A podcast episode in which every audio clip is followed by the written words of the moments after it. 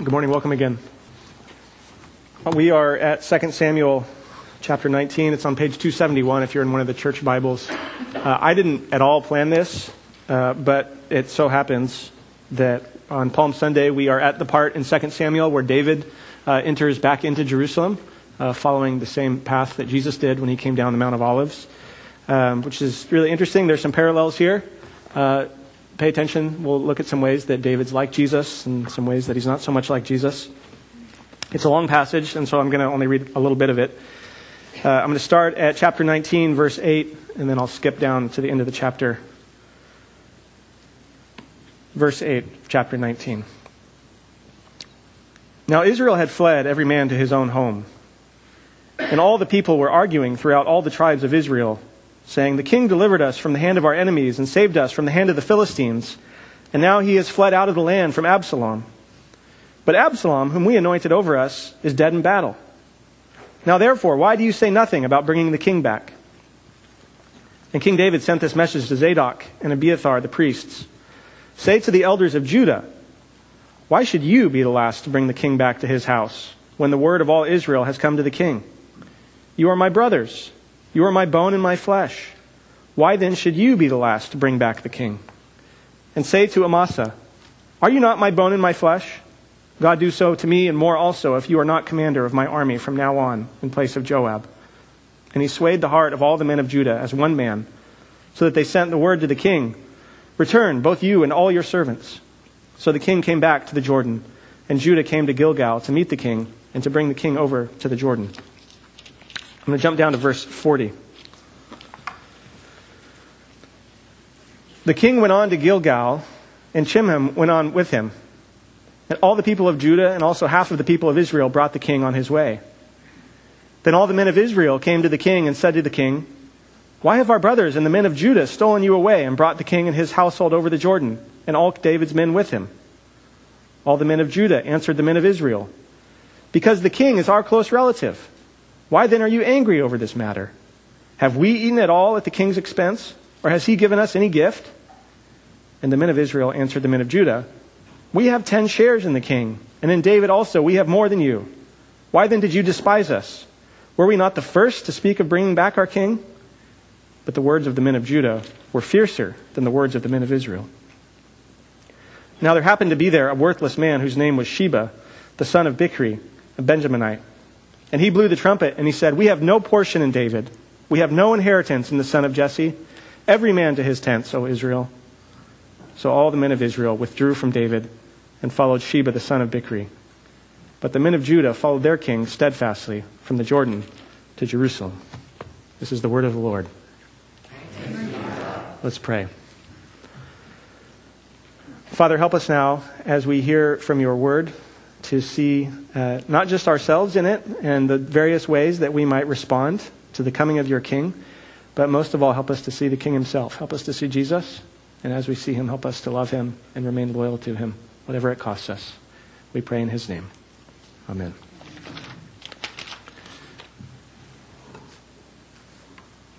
I'm something of a homebody, and so the first time that I read Homer's Odyssey, I was deeply moved by its simple plot line about a man who just wants to go home.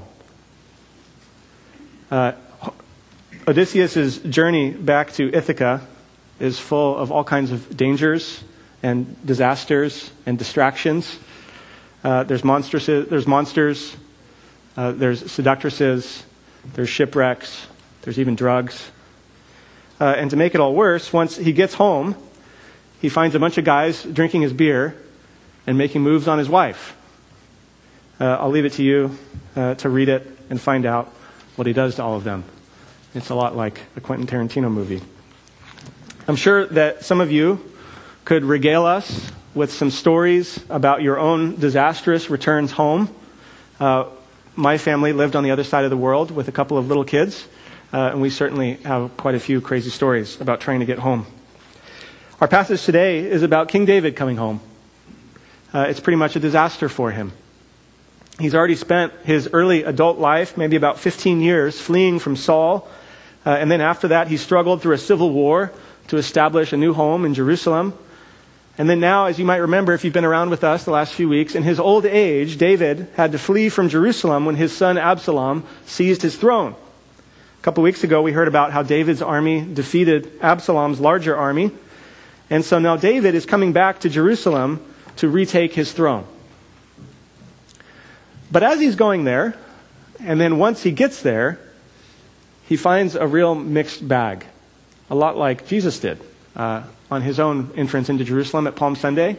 Uh, if you know the story about Jesus in the Gospels, you have people praising him, people who are glad that he's there and genuinely glad that he's there. Uh, there's a lot of people who are just joining uh, in the excitement who will quickly desert Jesus.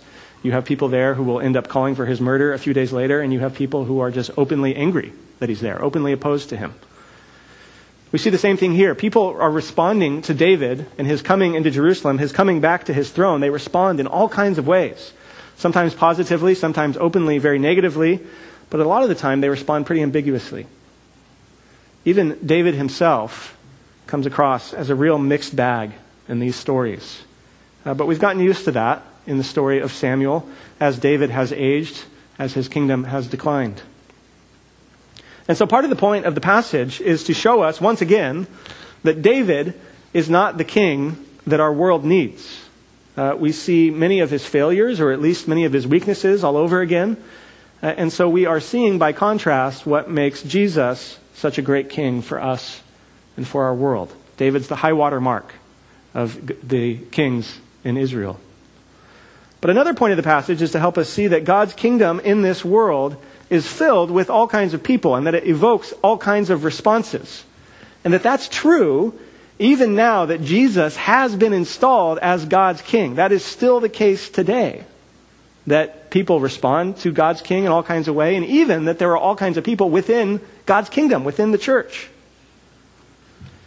And so, as we see how Jesus is superior to David, we should respond rightly to him we should respond with genuine loyalty and love, just like some of the people, but not all of them, do in these stories that we're hearing about today.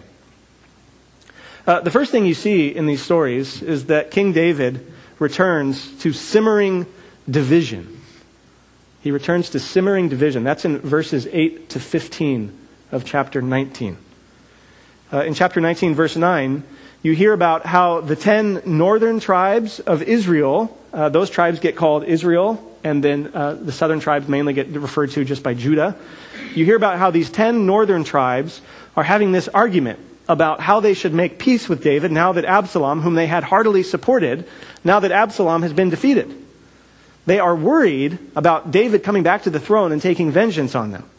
And so in verse 10, they say, we need to come up with a plan to be the first to roll out the red carpet for David once he gets here so that we can get into his good graces and show him uh, that he doesn't need to take revenge on us. David hears about that. And then in verse 11, he goes back to his own tribe, to Judah in the south, and he says, What's going on here, guys? Remember that Absalom's rebellion began in David's own tribe, it began in Judah. Uh, David's own tribe had lots of people in it that supported Absalom against David. And so he turns to them after hearing that the other tribes are looking for ways to bring him back. And he says, What's going on? Why are you dragging your feet on restoring me to my throne? Uh, these other tribes are stumbling over themselves to welcome me, uh, but from you guys, it's just crickets. And so he says, Why should you be the last ones? You should be the first ones to welcome me. You are my family members. But then David does something pretty shocking. In verse 13, he turns to this guy named Amasa. There's going to be a lot of names today, so we've got to really pay attention. He turns to this guy, Amasa, who you might remember uh, is from David's own tribe, Judah, and he was the general of Absalom's army. He's the defeated general of Absalom's army. David turns to this guy, and he makes him the general of his own army. He replaces the victorious general, Joab. Uh, this would be something like if after the war, Abraham Lincoln had fired Ulysses S. Grant and appointed Robert E. Lee to head up the army of the Union. This is a shocking thing that David does this. Uh, David apparently does it to assuage any fear on the part of his own tribesmen that he's looking out to get revenge on them for the way that they had turned on him. You hear in verse 14 that by doing this, he sways all the hearts of all the men of Judah as one man, one man. So they all finally concede that he is for peace, that he's not going to come and get them. And so they then are, are at their ease to welcome him back to Jerusalem. But it raises a question for us Is David wise to do this to the enemy general? Uh, not just to show him mercy, but to elevate him to the highest rank he can? I'm not sure. Maybe. This might be a wise thing to do. Uh, there's maybe an echo here of how David has typically been very merciful and patient towards his enemies throughout his life. We saw that, of course, in the way that he treated King Saul. Saul was always trying to kill David, and David repeatedly shows Saul mercy. David repeatedly lets Saul go when he has the chance to kill him. And so, with that, it's maybe an echo, or maybe it's a reminder of how God's true king, Jesus, uh, comes extending mercy and peace to his enemies, eventually even going as far as to die for them. What David is doing here might be an echo of that. It might be something good where we say, oh, wow, here is somebody who's magnanimous. He's merciful to his enemies, just like Jesus is. But I'm not so sure. At the same time, uh, you're going to see throughout much of the passage there's real ambiguity here. Later on, this general Amasa is going to fail to obey David, and it's not clear if he does it on purpose or if it's just an accident. But whatever his reason for not obeying David in an important uh, campaign, it nearly cost David uh, very dearly in yet another rebellion that we're going to hear about. But I think what's going on here is probably an element of realpolitik. Uh, David is playing the pragmatic card here. He is up against the wall. He needs to make allies very quickly in order to get back to the throne and to stay on top of it. You see that David, uh, like we've seen already throughout much of his later life, is not fully in the driver's seat. He has to be careful about which hills he's going to die on because he's in a terrible situation. Much of his terrible situation, we know, is because of his own sin that he has committed against Bathsheba. Human government, human institutions, human relationships can be a huge mess in a sinful and broken world. You see David's political pragmatism even more clearly in the next couple of little stories. Uh, he returns not only to this simmering division between the tribes, but also to troubling ambiguity troubling ambiguity. In verse 16, we have an old character pop up again, this guy named Shimei. Shimei is the one when David was leaving Jerusalem, going up the Mount of Olives, when David was fleeing from his son Absalom. Shimei was the one who was throwing rocks at him, throwing mud on him, calling him names, saying that he was under God's curse because he was an evil man. So that guy Shimei now suddenly pops up again when David is coming back. Now that the shoe is on the other foot, now that David is ascending back to the throne instead of running away from it, you hear that Shimei rushes to be the first one to welcome David. Uh, we also hear, somewhat ominously, that he has a thousand men with him. Uh, from Saul's tribe, David's old enemy Saul. He has a thousand men of that tribe with him. Uh, and he's even got this guy, Ziba. Uh, Ziba is another old character, and we hear that Ziba's whole entourage and whole family is there with him. Ziba, I know this is a lot of strange names and people, just try. Ziba is the guy uh, who was earlier the servant of Mephibosheth. Mephibosheth has a hard name to say. He is Saul's grandson. He's crippled in his feet. He can't walk. David showed Mephibosheth a lot of mercy and welcomed Mephibosheth into his court. Ziba was his servant. You might remember when David was fleeing from Jerusalem, Ziba popped up with all kinds of provisions for David uh, to kind of give off the impression that he cared about David, but was not actually interested in really truly helping him. And David very quickly handed over all of Mephibosheth's property to him because Ziba had lied to him and said, Oh, Mephibosheth is making plans uh, to turn against you. Uh, we saw back then, this was a few weeks ago, that Ziba was in it for himself. He was greedily exploiting this chaotic situation for his own benefit. And so you get these two shady characters who pop up again now that David is returning. Ziba goes with Shimei, uh, with all of their friends, all of their cronies, and they stumble over themselves to welcome David back, to give the impression that they are clearly on his side. In verse 18, you hear Shimei give this overflowing, elaborate apology, but you get the sense, as you read it, that Shimei is a snake, that he does not really mean what he's saying. He wants David to just let bygones be bygones, to just move on, to just forget what he had done to him, uh, to just you know, show, him, show me some mercy, just let me go, this is all going to be fine. These men are both evil. They both deserve David's wrath, but he does not punish them. David's lieutenant Abishai asks if he can go slice off Shimei's head, since he's cursed God's king, which was forbidden under penalty of death under the Mosaic law. But David stops him and shows mercy to him instead. That's in verse 22.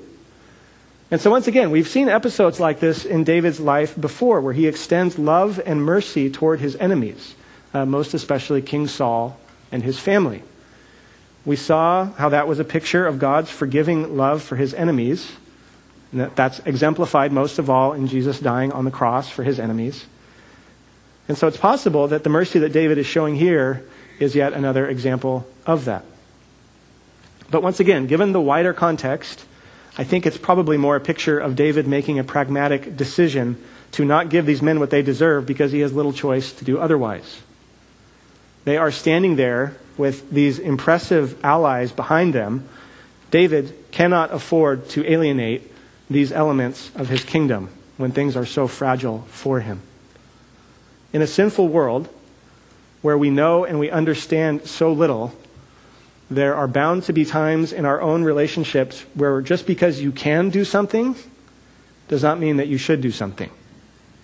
Uh, that's true whether you are talking about the office or parenting or church discipline. Just because you can do something does not mean you should do something. It may not be wise. It is not necessarily wrong to shrewdly pick your battles. But the need to sometimes pick your battles in a bad situation, the need that we even have to do that, is an emphasis. It underscores that we are basically weak and unable to see everything and to know everything as perfectly as God does.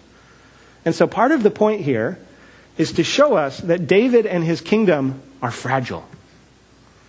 That we ultimately need God to execute judgment on this world. God has already begun to do that in Jesus, who is God in human, kingly flesh. Uh, so many of the basic elements and assumptions of our legal and judicial system, like that we assume that somebody is innocent and that they have to be proven to be guilty. You don't prove that someone's innocent in our legal system, you prove that they're guilty. And you can only prove that they're guilty if you are absolutely sure that they are guilty. You can't just say, well, we're pretty sure he's kind of guilty. Nope, you need to treat him as innocent. A lot of the reason that we have that in our legal system is because of this basic reality that people acknowledge, or they should acknowledge, that we don't know everything, and we can't know everything, and it is better to let a guilty person go free than to punish an innocent person. We need to trust in God to be the judge over evil. When people, if you read history and you know history, when people think that we can get justice on this earth, that we can bring it about, that we can, through our institutions and our education, we can bring perfect justice on this earth, you are bound to find lots and lots and lots of blood flowing through the streets very soon after that. That is the recipe for disaster in human history.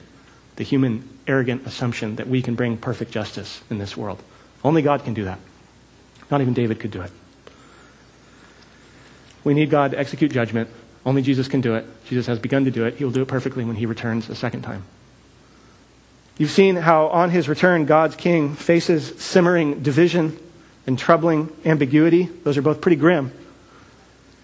But now in verse 24, we get something that's actually kind of encouraging. Should be really encouraging. You find that David also meets earnest loyalty. There are people there who love David, who are glad that he's there, and they really mean it.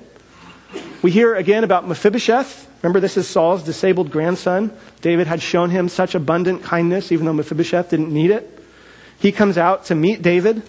Uh, but we hear in the story, you should read it if you haven't already, you hear that Mephibosheth has really let himself go. He hasn't been cutting his hair. He hasn't been shaving. He hasn't been bathing. He hasn't been taking care of his feet. Uh, he's kind of disgusting and gross. Apparently, this is a sign of mourning that Mephibosheth has been putting on. It's a sign of grief over David's exile uh, this disabled man, all he could do to show his loyalty to David uh, was this strange act of defiance against Absalom, uh, living in mourning and in grief. Mephibosheth has been loyal to David this whole time. David asks him, Why didn't you come with me? Uh, I heard that you were turning against me when I was leaving. And Mephibosheth says, Well, it was because Ziba, my servant, was lying to you. He was deceiving me. But Mephibosheth is so glad to see his friend and to see his benefactor David uh, he just says, you know, just do whatever you want. I don't really care. I don't care what you give me. I don't care what you take from me. Uh, I was as good as dead, he says to David. I was as good as dead, me and my family, before you showed me mercy because we were related to Saul and we deserved your judgment. I'm just so grateful that you're here. I know that I don't deserve anything from you. Uh, verse 29, pretty oddly, David responds to this beautiful, heartfelt pledge of loyalty. David responds to it very harshly. David cuts him off. He interrupts him. Uh, he says there in verse 29, Why are you speaking anymore about these issues? I've decided. You and Ziba shall divide the land. And so, again, this helps us to see that David is acting more from expedience than from true justice. Ziba does not deserve any of the land. He bilked it out of Mephibosheth.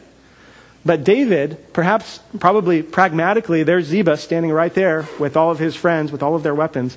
David pragmatically says, well, he can just keep half of it.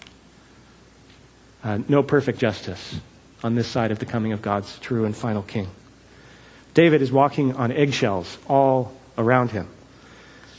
But in verse 30, uh, somewhat strangely and interestingly, Mephibosheth doesn't really care. Unlike Ziba, who was in it for himself and for the wealth and for the status, Mephibosheth just says, ah, that's okay. I don't really care. He can have it all. He can have all of my land. All I care about is that you're here safely. I'm just so glad to have you. Mephibosheth loves David, regardless of what he gets out of David. It's a beautiful little picture of sincere loyalty to God's king. It's a beautiful little picture of the kind of loyalty that we should have to Jesus. So many of us treat Jesus or treat God like he's a genie in a bottle, like you give me what I want and then I'll do stuff for you, or I'll do this for you, I'll come to church and I'll pray and I'll raise my kids the right way in order to get you to bless me and help me and make things nice for me in my job. Uh, Mephibosheth, Mephibosheth just says, I don't care. You don't have to give me anything. I'm just glad to have you. I'm just loyal to you. Uh, it doesn't matter to me. In verse 31, you get another picture of earnest loyalty.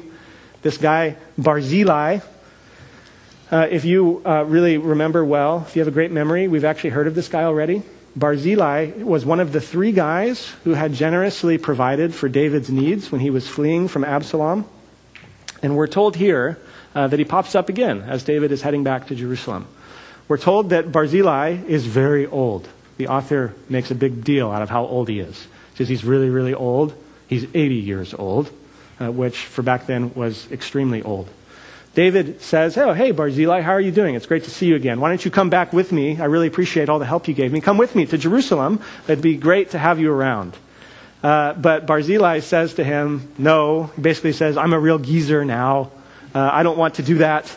Uh, I mean, you should read it later. He says, You know, my mind isn't too sharp. He says, I can't really taste food anyways. Uh, I can't hear music anymore. Uh, I don't really find young men and young women that interesting or that exciting anymore. Uh, I'm just going to be a drag to you. I'm going to burden you. Uh, I don't want to come. I just want to stay here and live in my little village where my mom and dad died, and I'm just going to live out the rest of my days here. But take my son instead. My son will go with you, and he can help you out. David's happy with that.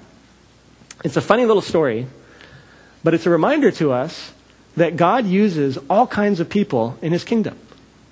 Uh, this man's greatest work for God's kingdom, the highlight of his life did not happen until he was 80 years old. We live in a society that is profoundly dismissive of the elderly. But you see here how God's kingdom moves forward through all kinds of people that the world is quick to set aside. The world is quick to look over. Uh, we have disabled Mephibosheths carrying out these wonderful parts of God's plan. You have senile Barzillais carrying out what parts of God's plan for the world. And so don't ever think that God can't use you. Uh, don't ever think that your best days for God's work and God's kingdom are behind you. Maybe you are a Barzillai. Maybe in our world with our life expectancies, you will have to live to 100 to do your greatest work for God and for his kingdom. David has returned to a real mixed bag of people and attitudes and responses but it's about to get a lot worse. In verse 41, you see how this division that we heard about simmering at the beginning of chapter 19 is now boiling over into an outright rebellion. At the end of chapter 19, uh, the tribes of Israel, the northern tribes, and then the tribe of Judah in the south, they're having what seems to be a very childish argument uh, about who's more loyal to David about who deserves what, about who worked harder, about who gets to be at the front of the homecoming parade. And so in chapter 20, uh, all of this bickering, this childish bickering back and forth, and these name callings and these insults, it inspires uh, a guy named Shimei. He's described as a worthless man. It inspires this man named, not Shimei, Sheba. Sorry, even I'm getting confused. It inspires a worthless man named Sheba to start an outright rebellion against David. He's disgruntled about David. He's disgruntled about how David's tribe of Judah had treated his own tribes up in Israel. Uh, he and those like him, if you read the story, they really were being mistreated. Uh, they were being spoken to very harshly. Uh, they were being dismissed as morons. Uh, he's been mistreated by them. And so he says, Forget this. We have no portion in David. He says, Everybody to your own tents. Everybody do your own thing. Everybody find your own king. Uh, you could say that Sheba is calling everybody to live my truth. Sheba is saying to everybody, We are being oppressed. We're being wronged. We're out of here. He's deconstructing his faith in David with real grievances to point to. This is not out of nowhere. There are real grievances here, there are real wrongs that have been committed.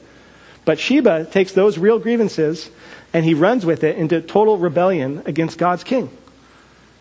And very sadly, we see this kind of thing in the church today. Churches do not just contain frauds or grifters like Ziba and Shimei, although they do contain frauds and grifters. They do not just contain people who are only in it for the benefits that it brings them, uh, instead of because of they love the Lord. It doesn't just, the church doesn't just contain people who pretend to be sorry, uh, people who blame everybody else when they've been caught in sin.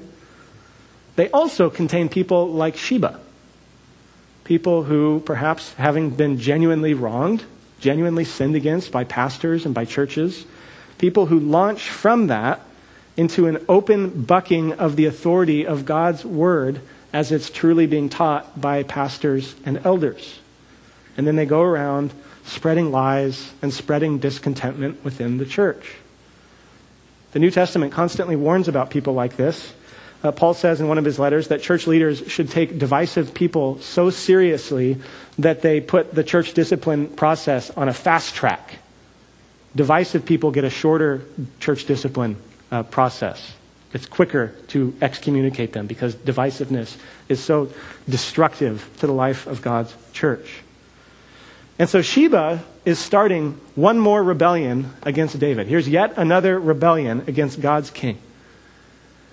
But in verse 3, you hear that David's first act, once he returns to Jerusalem to yet another rebellion, his first act is to make sure that the concubines whom Absalom had violated are provided for. But David also, we're told, shuts them up in total isolation for the rest of their lives. It shows us the uglier side of David. It shows us the injustice of the concubinage system that David never should have adopted in the first place. But after doing that, David calls up his new general Amasa. He orders him to put down this new rebellion by Sheba. And for some reason, Amasa delays to do what David wants, and so David has to turn and appoint Joab's brother Abishai as his new general. He's burning through leaders. But throughout the whole episode in chapter 20, Joab, David's old general, Joab once again is in the driver's seat. We've seen this over and over and over again through the story of 2 Samuel. Joab doing things his own way, Joab taking charge. Joab now is the one um, who is going after Sheba, even though David never asked him to do that. Over and over again, we're told that David's army is actually Joab's men. It's constantly described as Joab's army, Joab's men. Joab makes all the decisions, including this gruesome and cold blooded murder of his rival Amasa. Oddly and hauntingly, Joab seems to be loyal to David in a genuine way, but at the same time, Joab is totally out of control. He's loyal to David. He's working for David. If you would have asked him, hey, what are you doing all this for? He'd say, well, I'm doing this to protect David's kingdom. But he's totally unsubmissive to David. He doesn't really ever listen to David. He does things his own way. I suppose he's something like the people that Jesus tells us are going to be there at the final judgment who are going to come to Jesus and they're going to say, Lord, Lord, Lord, look at all these miracles we did. Look at all the demons we cast out. Look at all the megachurches we built and we did it all for you. And Jesus says, I'm going to turn to those people and I'm going to say, Who are you? I don't know who you are. You never obeyed me. Get out of my face. Jesus tells us he's going to tell them. Sheba apparently struggles to find people to join in his rebellion. He ends up way far up in the north. Uh, he gets refuge in a little town up there. And so Joab, this man who would have said, Lord, Lord of David, and yet refused to do whatever he actually said, Joab leads the army up to this little town. They start laying siege to it. But we get this wise townswoman talking everybody off the ledge. She literally offers the head of Sheba, and then we get this gruesome little story about how they chuck the head over the wall, and Joab's army catches it, and they say, Okay, we'll leave you alone, and they leave. Uh, this gruesome judgment of Sheba is a small picture, again, of God's judgment against those who rebel against his king. And then the chapter ends. This is the very end of chapter 20. This is really important, and this is why I've read these stories and think these stories are generally pretty negative in the way that they're portraying David. Look at the end of chapter 20 if you have a Bible open. It ends with a pretty dry summary of how David's kingdom is being administered. It's almost an exact repetition of how 2 Samuel chapter 8 ended. Chapter 8 was the total high point of David's kingdom. Everything was going really great for David and for his kingdom at the end of chapter 8. But now at the end of chapter 20, you get almost an exact repetition about who's doing which job in David's kingdom. Uh, after we've been seeing David fall so far for the last 12 chapters, we've been seeing David wallowing around in his sin and his apathy. And there's now some very prominent differences between the summary we get at the end of chapter 8 and the summary we get at the end of chapter 20. Unlike at the end of chapter 8, we get no statement about David being the king. We don't get any statement about David being in charge of anything. Instead, the first thing we're told is that Joab is in command of the army. We also hear that David now, for the first time, has a bureaucrat in charge of forced labor, slavery. It's an echo of what the evil Pharaoh had done when he enslaved the Israelites. It's a reminder of the prophet Samuel's warning in 1 Samuel chapter 8. It's a reminder of how Samuel, remember when Israel came to Samuel and they said, We want a king. We want to have a human king. And Samuel said, You don't want a king. Human kings are really bad. You know what he's going to do? He's going to enslave you. He's going to tax you so much. He's going to take all your stuff. It'll be like you're his slaves. You don't want a king. They said, Yeah, we don't care. We want a king. We want him to fight battles for us. David has turned in to the very king that Samuel had warned them about. He's enslaving the people. But worst of all, the greatest glaring difference between these two chapters, the way they dryly summarize who's in charge of what. At the end of chapter 8, we heard that David was administering justice and equity to all the people. But now we don't hear anything about that. There's no justice, there's no equity. You have an old man barely holding on to his kingdom. His kingdom is ending with something of a whimper. It's in a pretty sorry, fragile state. It's being patched together by these pragmatic decisions to keep various factions happy. Even though we have seen, and we are encouraged to see that there are people who are genuinely loyal to him, people who genuinely love him. And so we end with this Where are you in the way that you are responding to God's King? Are you genuinely loyal to God's true and final King, Jesus? A king who has none of the failures, none of the sins of David? A king whose rule and whose throne are never, ever going to be in real danger? And yet, whose kingdom, still for now, is also marked by apparent weakness and fragility? Are you loyal to that king? Are you trusting in him no matter how much weakness there seems to be on the outside of his kingdom? Are you loyal to him and do you love him? Let's pray.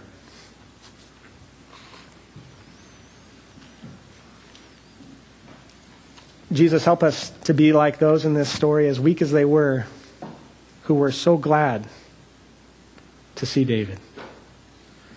Help us to endure through our own lives so that when we die and we stand before you, we'll be glad to be there. We'll be delighted to be in your presence. Help us to be those who live authentically before you and genuinely before you in all of our weakness and our disabilities and our struggles and our, our failures, knowing that you're a good king who does what's best for his people.